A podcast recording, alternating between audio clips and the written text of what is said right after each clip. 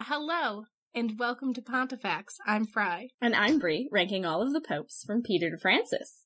And today we're taking a break from the ranking because the Council of Nicaea has happened and we cannot let one of the most monumental events in the whole history of the Christian church just go by without looking at it in more detail. Yeah, that would be a disservice. Not only would it be a disservice, we literally could not continue with this podcast because everything that is going to happen to the popes for the next long time, it comes back to this moment in some way, shape, or form. So this episode is going to be entirely dedicated to the council. We're going to talk about the main players who made it happen, who attended, what they set out to do, the outcomes, the legacy of this massive, massive historical moment.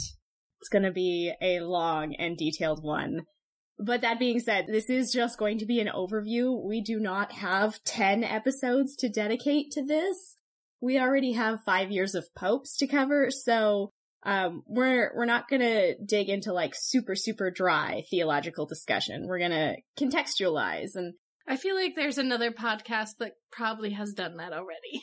when we started talking about doing an episode on this, someone's like, "You're only doing one episode on it," and I'm like, "Are you kidding? I don't want to look at all of those niddly bits any more than anyone else does." So we don't need to go cross-eyed about niddly bits. Yeah, I mean, there there is going to be a lot, a lot to talk about. Let's start off with the setting, shall we? Nicaea. Nicaea, yes. Briefly, we have to remind ourselves of the setting and context, which is by 325, the empire is literally sitting on the precipice of the Christianization. So we have Emperor Constantine has won the Battle of the Milvian Bridge after his conversion moment um, to become the sole Augustus of the West. And by the time of the council, he will be the sole ruler of the whole Roman Empire. He is at the pinnacle of his rising star. We also have the Edict of Milan in 313, which started empire-wide toleration, the church being re-legitimized, and this begins to benefit the church hugely with a positive association with the emperor, like we looked at last week. 29 pages of gifts. Mm-hmm. So many gifts. Yeah, so they are getting new churches, they are getting wealth, they are getting influence at the highest point that it's probably ever been in the empire. Like, the church is getting fat and sassy. But, as we always have, when things go well for the church and the empire, and they stop getting killed, they start to fight amongst themselves, and we end up with fractures that we cannot ignore. And these are the questions that have been pushed down and remained kind of unanswered throughout that whole persecution period because they didn't have time to deal with theological matters. But they have now burbled to the surface and they are demanding an explanation because otherwise the church is going to slide sideways into schism and heresy and we really, really don't need any more of that. So what are the issues that we're going to be looking at here? Well, we got the Trinity. Yep. Is baptism still on the board? Baptism's a little bit on the board. Hmm. What is the forever problem? The lapsite Easter. It's definitely Easter. Easter is always a problem. It's been quiet for a while, but uh, the debate is back, and now it has new additional problems. It's not going to be the main issue, obviously. The church, you know, we can't actually deal with this council without the main issue, which is, of course, what's going on in the Church of Alexandria, the Arian controversy on the Trinity. So, you got them all. Uh, we covered this a little bit last week in Pope Sylvester's episode, but if you're tuning in to us for the first time and you decided that this is the first episode you should listen to, um, go back, listen to the other ones. Don't start here. This is not normal. But if it's been a while since you've listened or, you know, you didn't quite get all that you needed out of what we said in Sylvester's episode, here we go. So, Arian controversy. In Alexandria, we have a priest called Arius, and Arius is very focused on the theology of the Godhead, you know, the natures of God and Christ. And specifically, what it meant for Christ to be God's son. Yeah, and there was a whole like because he was born thing. Yeah, uh, because God begat Christ, then Christ was a created being, and therefore there was a time before Christ, and therefore only God the Father was truly infinite and eternal with the utmost and supreme divinity and Christ having been created through the will of the Father is basically saying that he's inferior and not eternal and potentially not entirely divine. So, Arius's argument, as we have from him, he says, were he in the truest sense a son, he must have come after the Father. Therefore it follows that there was a time when the Son was not, and hence he was a finite being. Them's fighting words. They are. Yeah, so he's arguing that instead of being a direct and equal manifestation of the Godhead, that he was more like everybody else. Kind of. He says that Jesus was God's first and most perfect of God's creations. So, what that says though is he's not entirely perfect because he had free will and, you know, he was a creation. And he turns to the scriptures to bolster his argument, citing passages where Christ speaks and says things like, the father is greater than I, and references to the son of being the firstborn of all creation. So he's not entirely pulling this out of the air. This isn't a shower thought or a 5 a.m. thought, like we said before. He has some basis in scripture. This isn't all out of nothing, but uh, you know, clearly having an opinion that diminishes the divinity of Christ is not going to be received particularly well by the church. And the bishop in Alexandria, Alexander, yeah, that's, that's a thing.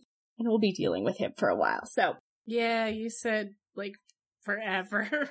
Oh, no, that's Athanasius. That's his right hand man. oh, okay. yeah, but he's coming. He's basically the protege of Alexander. So yeah, they're, they're tied together. Your memory is working. It's going. So Alexander, who's actually the bishop, he condemns Arius for his ideas along with his vehement protege, Athanasius. there it is. You know, Athanasius takes this argument really, really to heart. There is no one more zealous in this argument than Athanasius.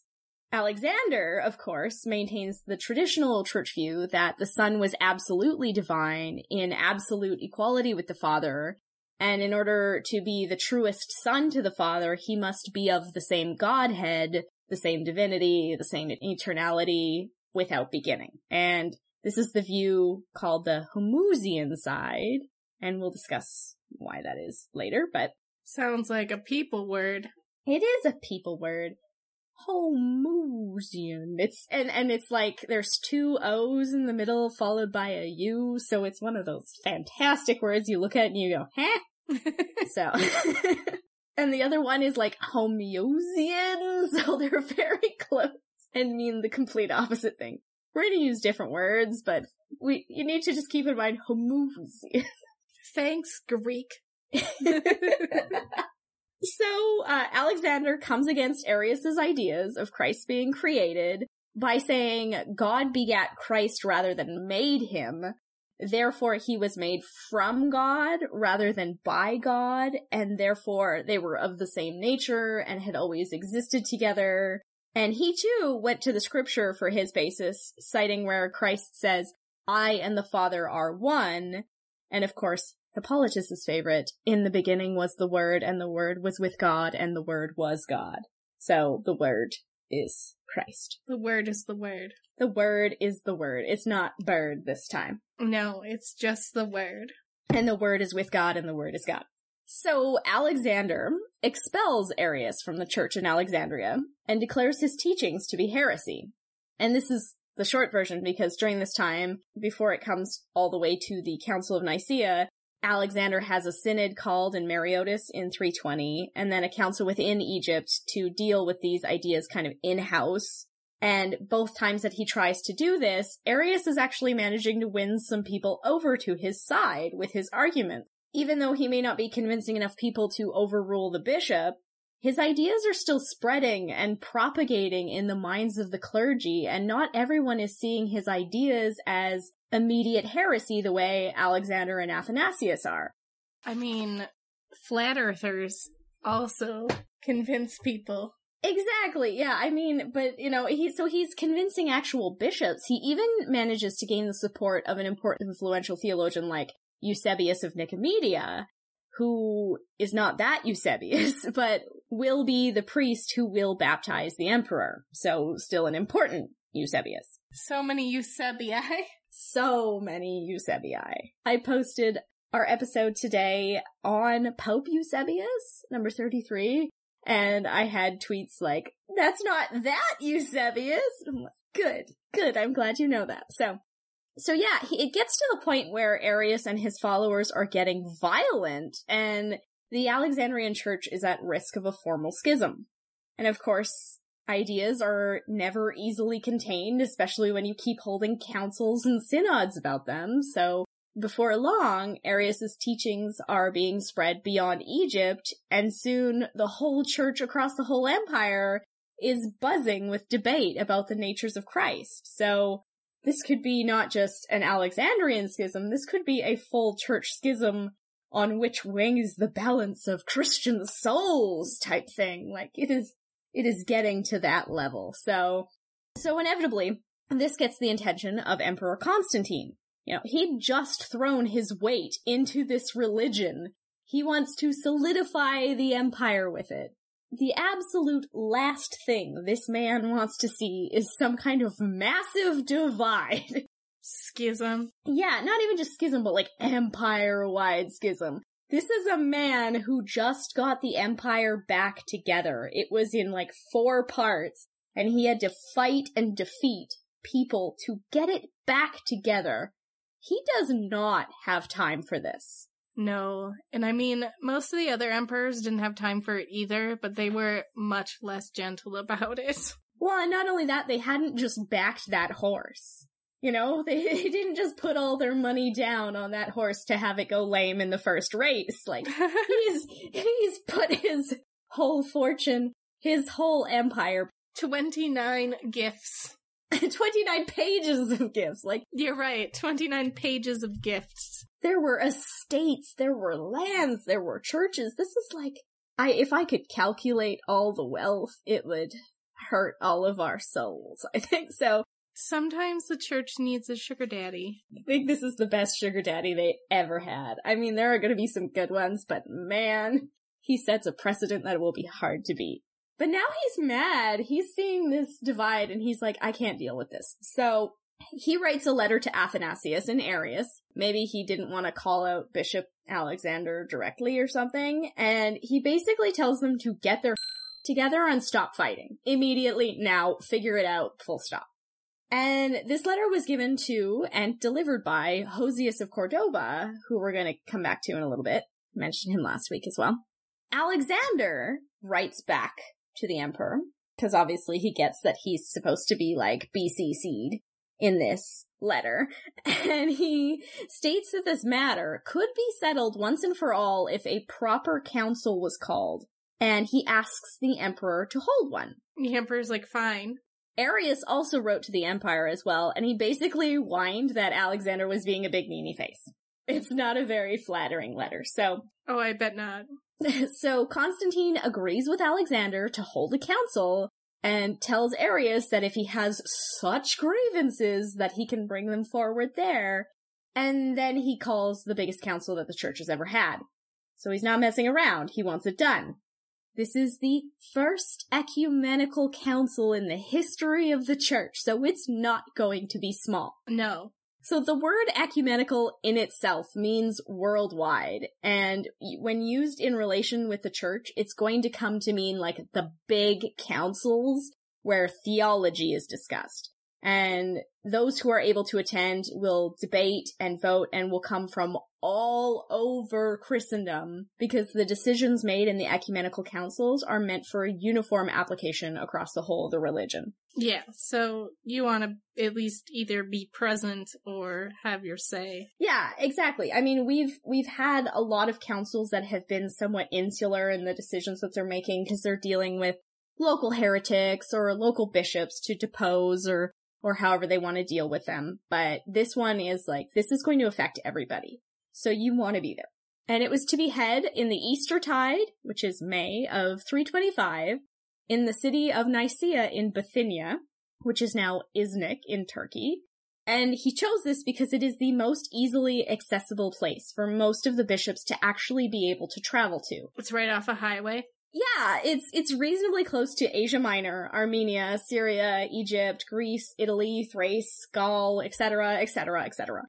This is a place that has been chosen so people can actually make it there. So this it could and would be quite heavily attended. It's going to run for two months, so even if you don't get there right away, you will be there. The major Arian debates are going to go until about the end of June, and then minor stuff is going to continue to go on until August. So, pretty big deal. And Constantine invited pretty much every bishop that existed within the entire Roman Empire, which amounted to be about 1800 in total. Oh, well, we I see we've grown. Yeah, that's not, that's not how many will attend, but this gives us an idea of how many bishops exist in the empire, which is pretty good. We have about a thousand in the east and about 800 in the west. The church is definitely getting up there substantially. These, these are the big guys, the heads of each city, so there's 1800 of them. And of that, between 250 and 318 would attend. That's a very specific yet ranged number. It's because we have different accountings from all the different his- church historians who actually went. We have Eusebius. That Eusebius. He counted 250 people. Athanasius counted 318. Eustathius of Antioch counted 270. Oh, like they're literally counting? Counting things that are moving? I'm pretty sure we learned not to ever do that. Like that's a first grade skill. Yeah, it's not a good idea. And I mean, there are lists that have names of people that can go up to 318, so that's kind of. But you said, I don't know, I think it was like Santa's episode we did, that sometimes the lists were very wrong. Oh yeah. Oh yeah, there's definitely a re- there's definitely some theories that onto why that 318 might not be accurate. There might have been way more people. And it's also the situation where each bishop who was allowed to attend was allowed to bring two priests and three deacons to accompany them. So, like, there's going to be some priests who take full advantage of this, and then we might end up with some priests or some deacons who end up with their names on lists, you know, because in total, even if you have this 318 bishops, the total amount of people actually there at that time was about 2,000 with all those extra support people.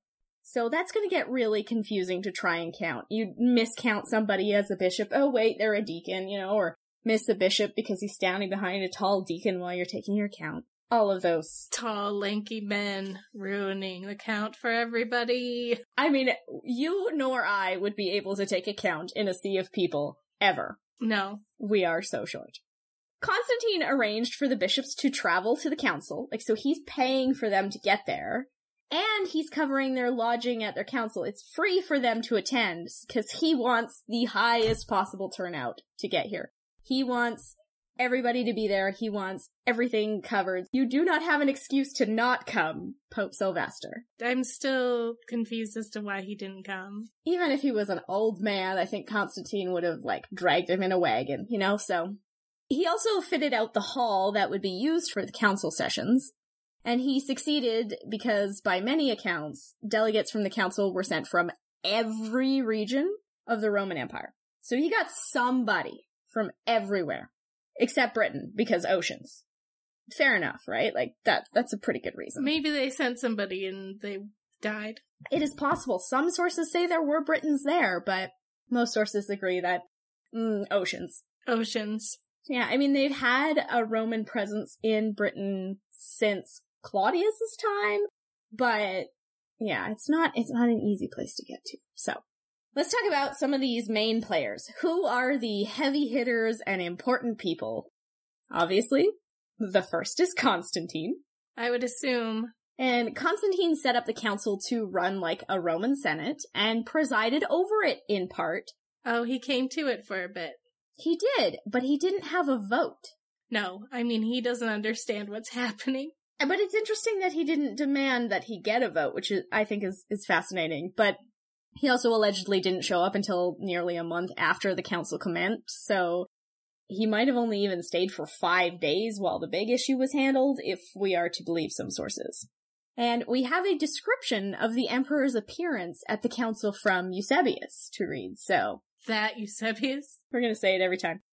He says of Emperor Constantine, and now, all rising at the signal which indicated the emperor's entrance, at last he himself proceeded through the midst of the assembly like some heavenly messenger of God, clothed in raiment which glittered as if it were rays of light, reflecting the glowing radiance of a purple robe, adorned with the brilliant splendor of gold and precious stones. Such was the external appearance of his person, and with regard to his mind, it was evident that he was distinguished by piety and godly fear. This was indicated by his downcast eyes, the blush on his countenance, and his gait. For the rest of his personal excellencies, he surpassed all present in height of stature and beauty of form, as well as in majestic dignity of men and invincible strength and vigor.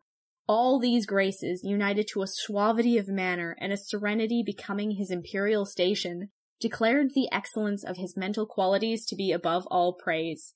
As soon as he had advanced to the upper end of the seats, at first he remained standing, and when a low chair of wrought gold had been set before him, he waited until the bishops had beckoned to him, and then sat down, and after him, then the whole assembly did the same.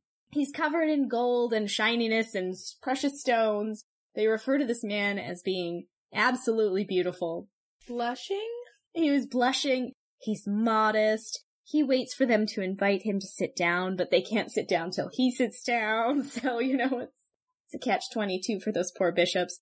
And of course, he's described as being beautiful, and we've seen a bust of Constantine. That is, He is not a pretty man. that is not a thing. So, he's our major, major player, even though he might have only been there for five days. Perhaps he is beautiful because he's not murdering them. He's beautiful. He's so godly. He has such piety and God-fearingness. Oh my goodness. So he's player number one. Player number two is Bishop Hosius of Cordoba. He's the one who carried the emperor's letter to Alexander and Arius that led to the council.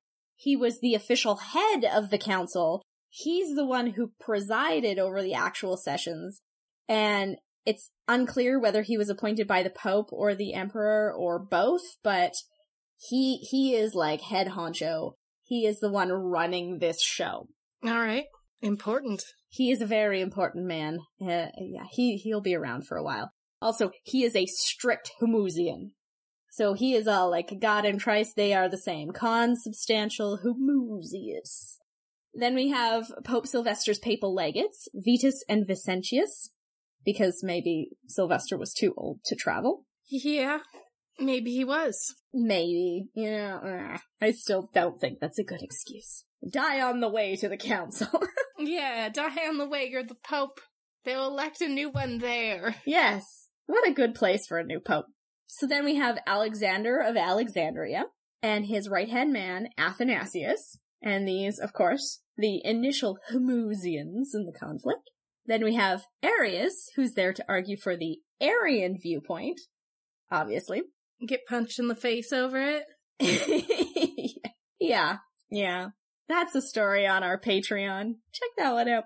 So then we have Eusebius of Nicomedia, who is the one who will baptize Constantine later. Not that Eusebius. He's there to support Arius. We have Eustathius, the Bishop of Antioch. And then we have Eusebius of Caesarea. That Eusebius who's there. Which is really sad because it means we're actually in his lifetime now and we're gonna kind of Oh no, then he's gonna run out of things to tell us. yeah we're gonna lose him as a source when he actually dies and hmm. i mean we're gonna have jerome and socrates scholasticus and um sozomen coming up but eusebius will be gone but for now he's actually in our story and we also have saint nicholas of myra santa claus he's Mhm. there Chilling. not chilling that's the exact opposite of what he's doing. he's so chill, you guys. he was both too chill and not chill at all. But yeah, you'll have to come onto Patreon to hear about that. So, beyond this, other notable mentions go to the 22 bishops approximately who were there to support Arius. So, you know, there are actually Arians there who have come to support him.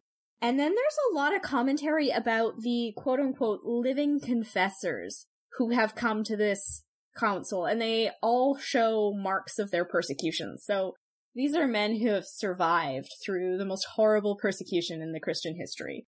And, you know, they've got scars and burns and crippled limbs, and there's one bishop from Egypt who's missing his eye. Okay. They've had some things to deal with. Yeah, and they're going to get a lot of respect for that. Like, people are making note of them because they're obviously incredibly tough and brave, so there's that. Now, let's discuss what the actual agenda of the council was and how it all played out. We know who's here, we know why. The first and most obvious is to gain a church consensus on the whole nature of God and Christ thing, so that the entirety of Christendom could be on the same page and represent that uniform theology. And that's all wrapped up in resolving the confusion and the disputation going on in Alexandria between Alexander and Athanasius against Arius and bring that whole place back to unity. Alexandria is kind of important. So they need to settle this for uniformity of church doctrine and to get Alexandria to settle down.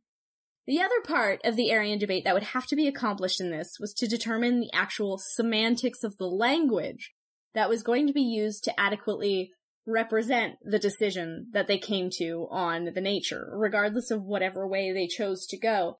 They had to be very clear about their language because, you know, we've seen how important it is when you have implicit differences between words like born and created and made versus something like begotten.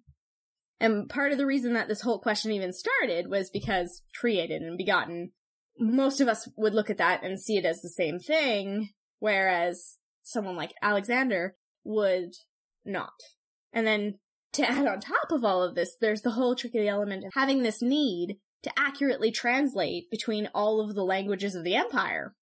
So you couldn't just decide that this is what it was going to be in Greek or in Latin and, you know, Bob's your uncle because not everybody in the empire speaks that way. So you have to go over the word to make sure that it translates correctly so that when these bishops go home to their native provinces, they're not giving people the wrong idea.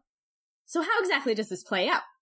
In short, the final decision of the council is a substantially one-sided vote for the church to become officially anti-Arian, summarized in a decree called the Nicene Creed. The creed itself was allegedly based off of a Caesarean baptismal creed that R. Eusebius, that Eusebius had suggested as a framework, so he's not just there recording on it, he's giving the format. He's making suggestions, yeah. So yeah, it was either a formula that was suggested by Eusebius. Some historians now think it has more in common with the baptismal creed that came out of Jerusalem, which makes sense because Jerusalem continued to have special honor within the church, but most historical sources from the time say it came from Eusebius. So, the Nicene Creed lays out the divinity of Christ as the true Son of God who was made from God, not by God. So he was begotten of the same substance and the same essence, therefore co-divine, co-eternal with the Father. And this is described in the Creed as light from light, true God from true God. And the word that was chosen to represent this idea at its most clear is that Greek word homoousios, or for our sake, uh, consubstantial, which we heard yeah. all the way back in episode 27 with Bishop Dionysius of Alexandria. There's also the Latin translation unus substantiae also used, and we can cite that all the way back to Tertullian. So what they're doing is they're trying to pull language that's familiar to the majority of the theologians Therefore, they have the most clear implications. They also officially chose the word begotten over made to make it very clear that the Son was made from God and not from nothing of one being with the Father. So, yeah. They claim that the homoousios understanding of the Father and the Son was dictated directly to the apostles, and clearly this made the Arian view of Christianity entirely invalid within the constructs of the church, and the Arian arguments of there being a time when Christ was not, and that Christ was any other substance than God, they see this as anathema now. So it's excommunicable to be an Arian after this conference. Well, I mean, you gotta put your foot down somewhere. Oh, and they do.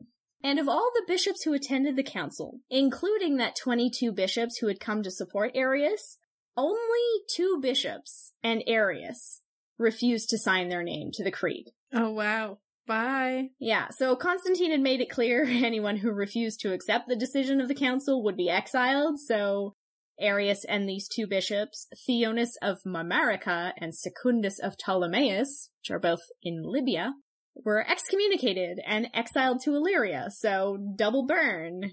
And then triple burn, any extant writings from Arius were ordered collected and burned. A literal burning. Now, I, I just want to point out, because we may get questions about this, uh, you'll notice that in any of this, we don't really have a discussion of the nature of the Holy Spirit or the word Trinity so much. These are issues that are going to come up later and cause their own set of problems, so they weren't even really on the radar at this point. The Trinity, we, we didn't skip it on purpose. We're, we will come back to it in time. But moving on from the Arian controversy, we have Easter. The church, once and for all, wanted a uniform observance of the Easter rites.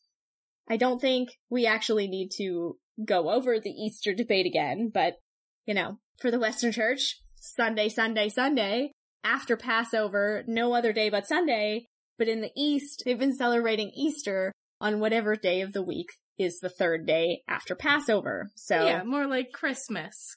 Exactly. So, um, this has been an issue since Telesphorus, which was episode 10. So long. Yeah. So, that's not even the issue, really. So now we have a whole other element of conflict to add to Easter. Either way that Easter was being celebrated, either it was every day of the week or, or it was Sunday, it was being decided based on what followed Passover, and Passover was being determined as the 14th day of Nisan, which is a lunar month, and why we see it shift in our modern calendars today, why Easter doesn't have a specific day, is because it was based off a lunar calendar. But this determination of Nisan and Passover was being done on the Jewish calendar. So the Catholic religion as a whole was relying on the Jewish calendar to calculate and identify the important dates so that they could then set Easter accordingly. So this is a problem for the church, especially when they start passive aggressively suggesting that the Jews aren't doing a nice and orderly job keeping up their calendrical calculations. So not only are, uh, we don't want to have to use your calendar, but you're doing a bad job at your calendar. Don't tell them their calendar's bad. That's rude. So rude. It had been presented that perhaps they should do their own Christian calculations to determine the official position of Easter and not have to rely on those, as they say, lazy and disorganized Jews. Oh, rude. I literally wrote slash sass in my notes. That is so rude. You know, honestly, I'm sure that the Jewish population was just as happy at the idea that the Christians could kindly piss off and do their own work. Do your own math then. Yeah, figure it out. So, um, but there was still a large voice within the church that felt that it would be better to carry on with the reliance on the Jewish calendar rather than go independent. And this was mainly a traditionalist view to keep things the way they were. And I can only speculate that if you were a Quartodeciman who celebrated on whatever day of the week, you want the system to stay the same and left alone. You don't want to change, yeah. Because if they start changing it, you know it's going to Sunday. Sunday, Sunday, Sunday. In the end, at this council, for better or for worse, they do decide to do their own independent calculations and end their reliance on the Jewish calendars and have a uniform understanding of the Paschal feast. And with this, some structural guidelines that aren't super important to the discussion come in, like Christian Nisan is always going to be calculated for Easter after the equinox. But, you know, some that are important come up as well, like we said a hundred times. Easter is now henceforth officially and forever a Sunday in canon church law. Are you sure? They even write a church-wide epistle sent directly to the Church of Alexandria in the East, you know, to say, we also send you the good news of the settlement concerning the Holy Pasch, namely, that in answer to your prayers, this question has also been resolved. All of the brethren in the East who have hitherto followed the Jewish practice will henceforth observe the custom of the Romans and of yourselves and of all of us who from ancient times have kept Easter together with you. Easter is settled, deal with it, maybe. There is also an issue that was addressed at the Council of Nicaea that often gets overlooked or cast to the side because it's so minor in comparison to the rest. And that's this little schism that had formed in the church, led by the bishop of Lycopolis in Egypt called Meletius. Yeah, apparently Egypt is just where all the pot stirrers are in this era of the church. I guess. Carthage, Alexandria, Lycopolis, it's just gonna happen. Meletius is concerned with the Lapsi who had been reabsorbed into the church. Yeah, I thought they were, we were just done.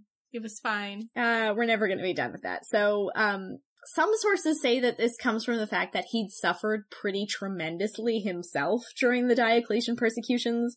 And of course, that would make you pretty bitter towards anyone who had just recanted. Uh, we don't know for sure. Accounts differ pretty heavily, so that, that's a theory, but there's not enough fact on that.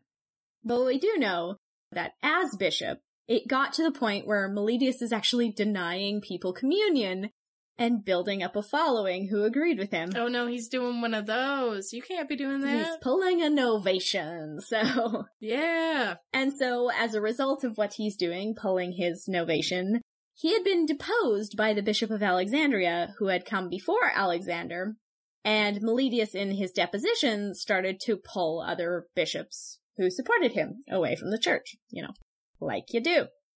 So the council now wanted to deal with this issue, you know, mend the wounds, restore peace with this small little fragment. They had, you know, they have bigger things to worry about. You know, Arianism has heresy in it. This is just you being a little bit holier than thou. Let's, let's just put it aside.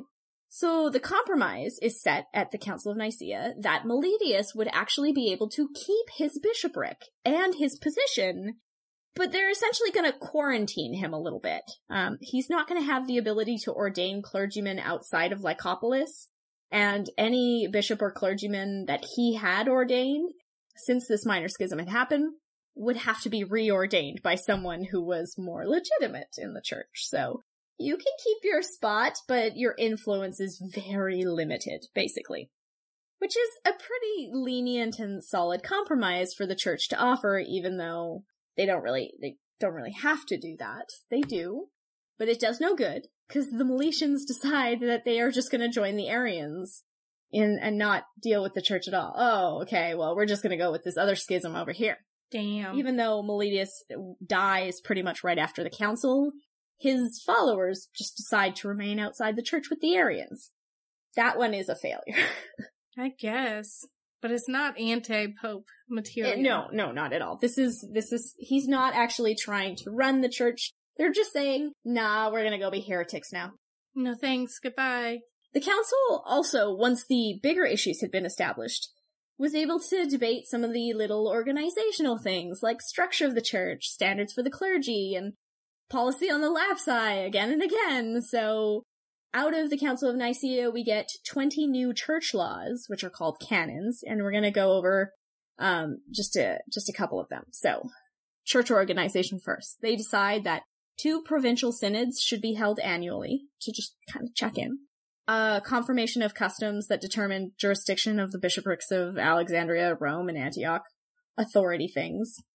There's an affirmation of honorific status for the rights of Jerusalem, so it gets special honor in the church.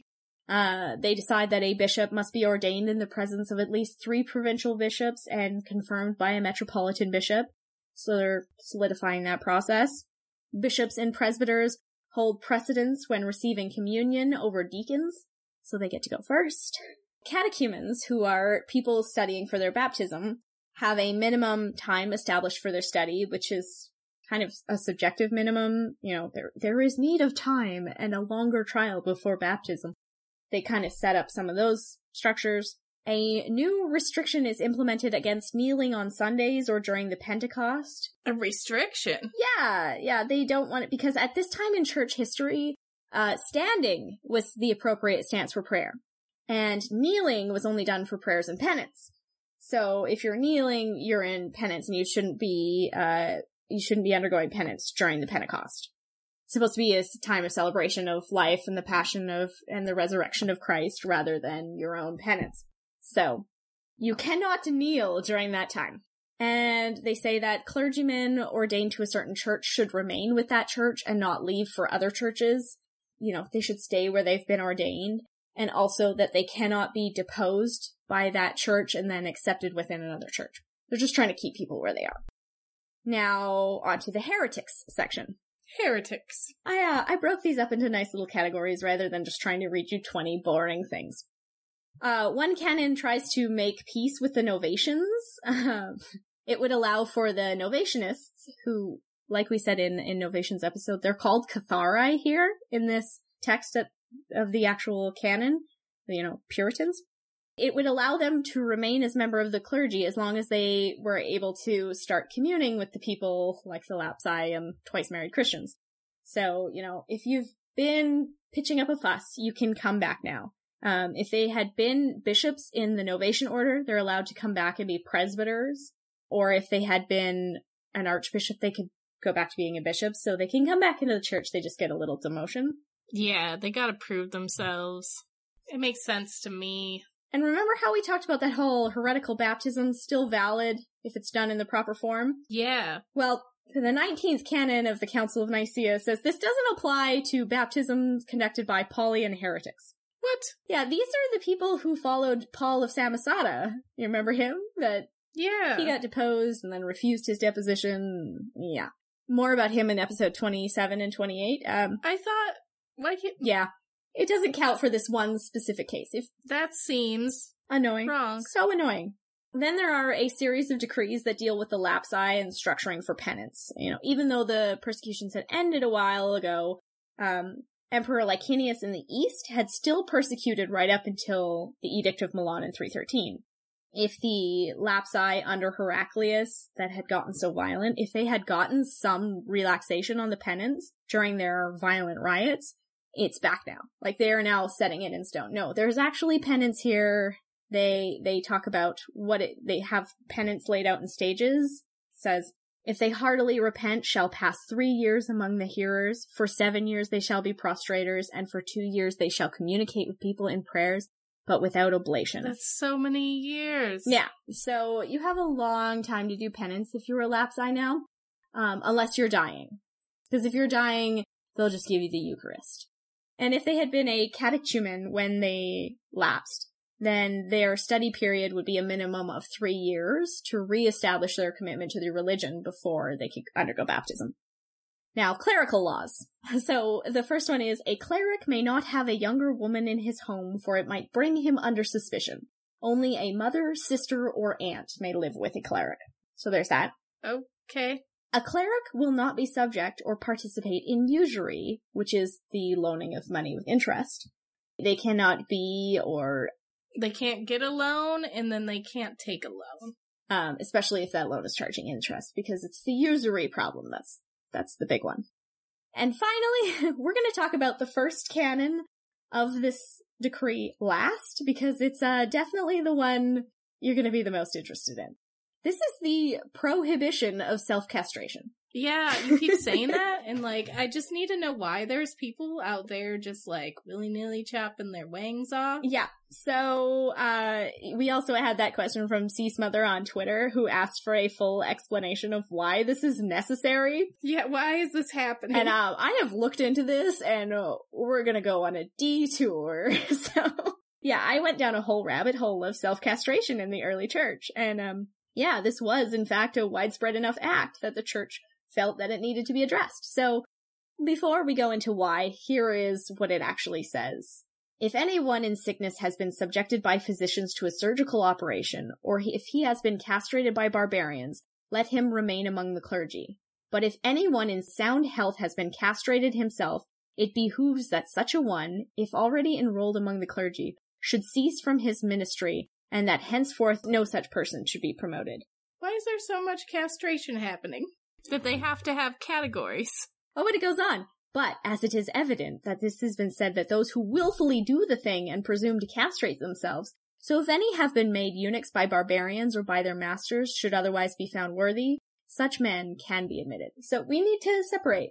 If you got castrated by someone else, you're still good. But if you're doing it yourself, there's a problem. Why? Why?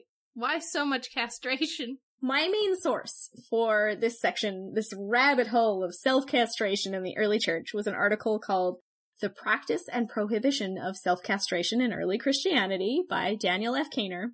And he did a fantastic job of laying out all the details. So, also, the first thing that pops up when you start typing self-castration in a Google window is a kit you can get online. So don't do that.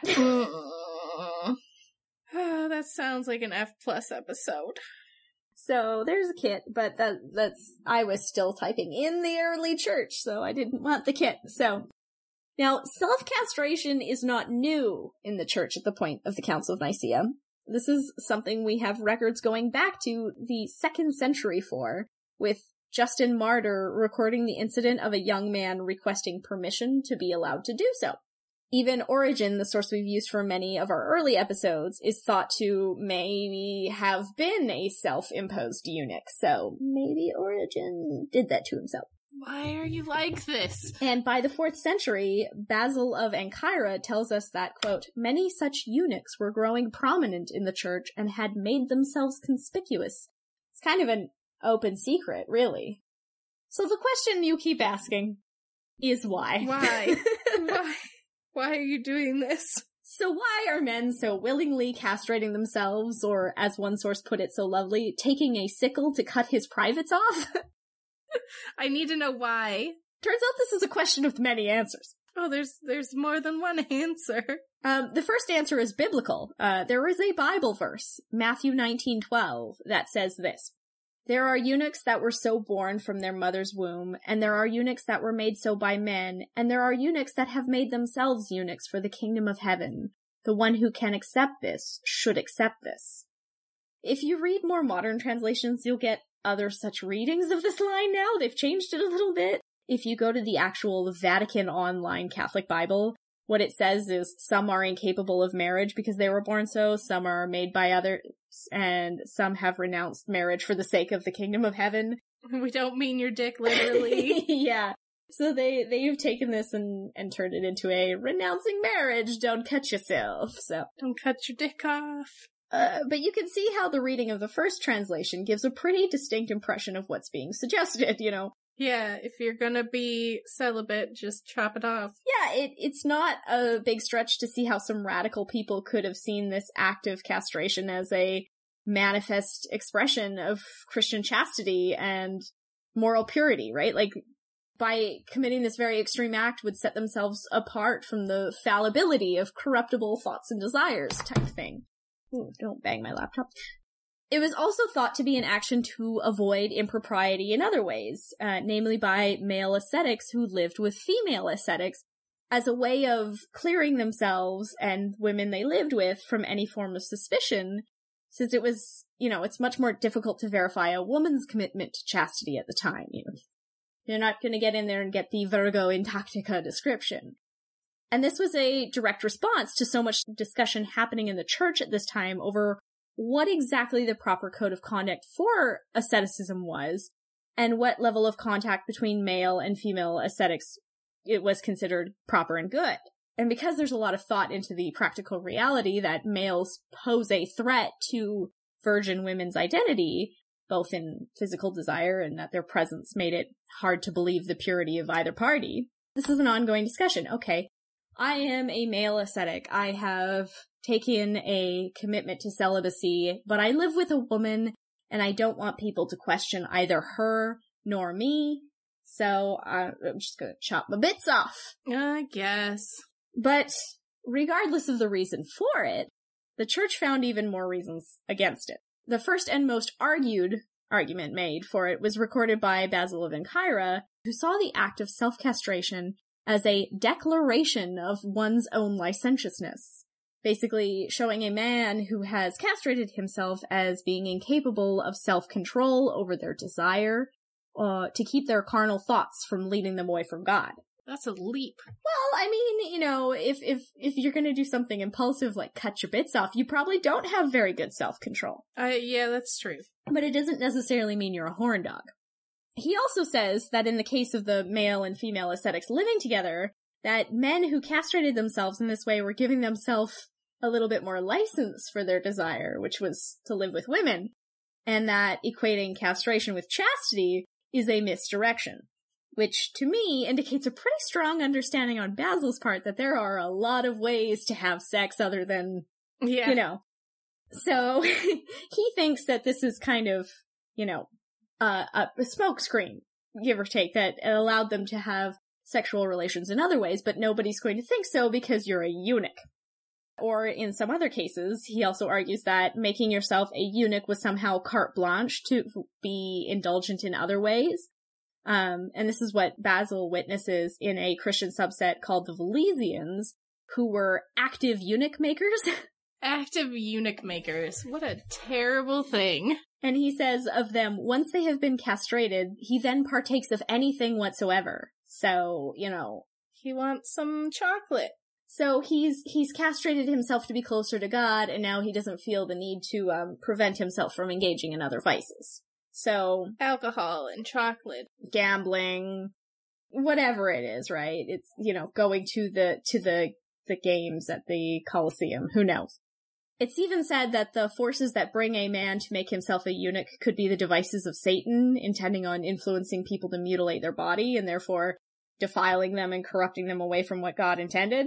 You've been tricked. So that's a thing. It's kind of like get a piercing. Oh, your body's been mutilated. God doesn't want you anymore. Type thing. So, so whether it was an expression of self-control or an extreme interpretation of scripture or a method of getting something else they wanted, uh, the church saw this as a problem and issued a prohibition. Self-made eunuchs could not enter the clergy. Um, then they excommunicated lay people who castrated themselves for three years. And, uh, this prohibition won't work. Like, people will still do this for a long time, and it, it will diminish self-castration, at least for a little while, but yeah, this is still something that happens. And the last canon they tried to pass, we get from Socrates Scholasticus, who tells us that the council also tried to pass a canon that would enforce celibacy of all clergymen, but that was met with distinct opposition and so failed. To wrap up this episode, we're to touch on a couple final things, dispel some myths, look at the legacy of the council. The first thing is a secular matter.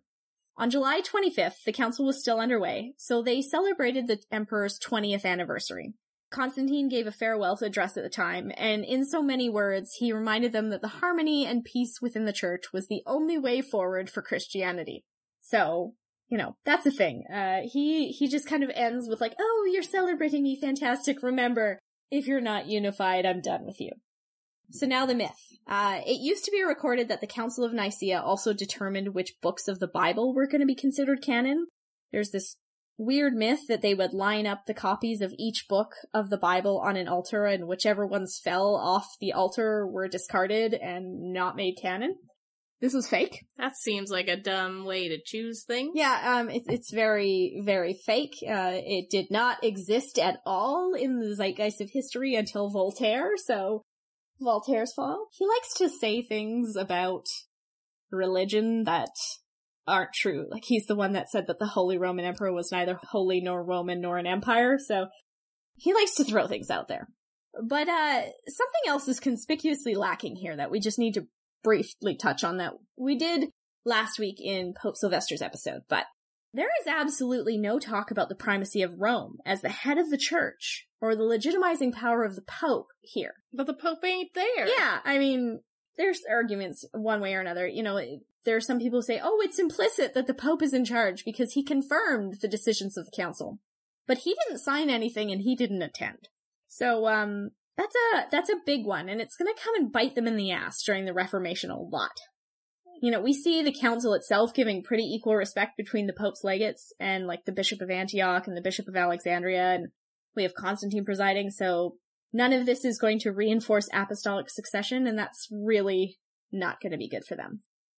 If we were trying to summarize the legacy of this council, it would be very, very hard to do.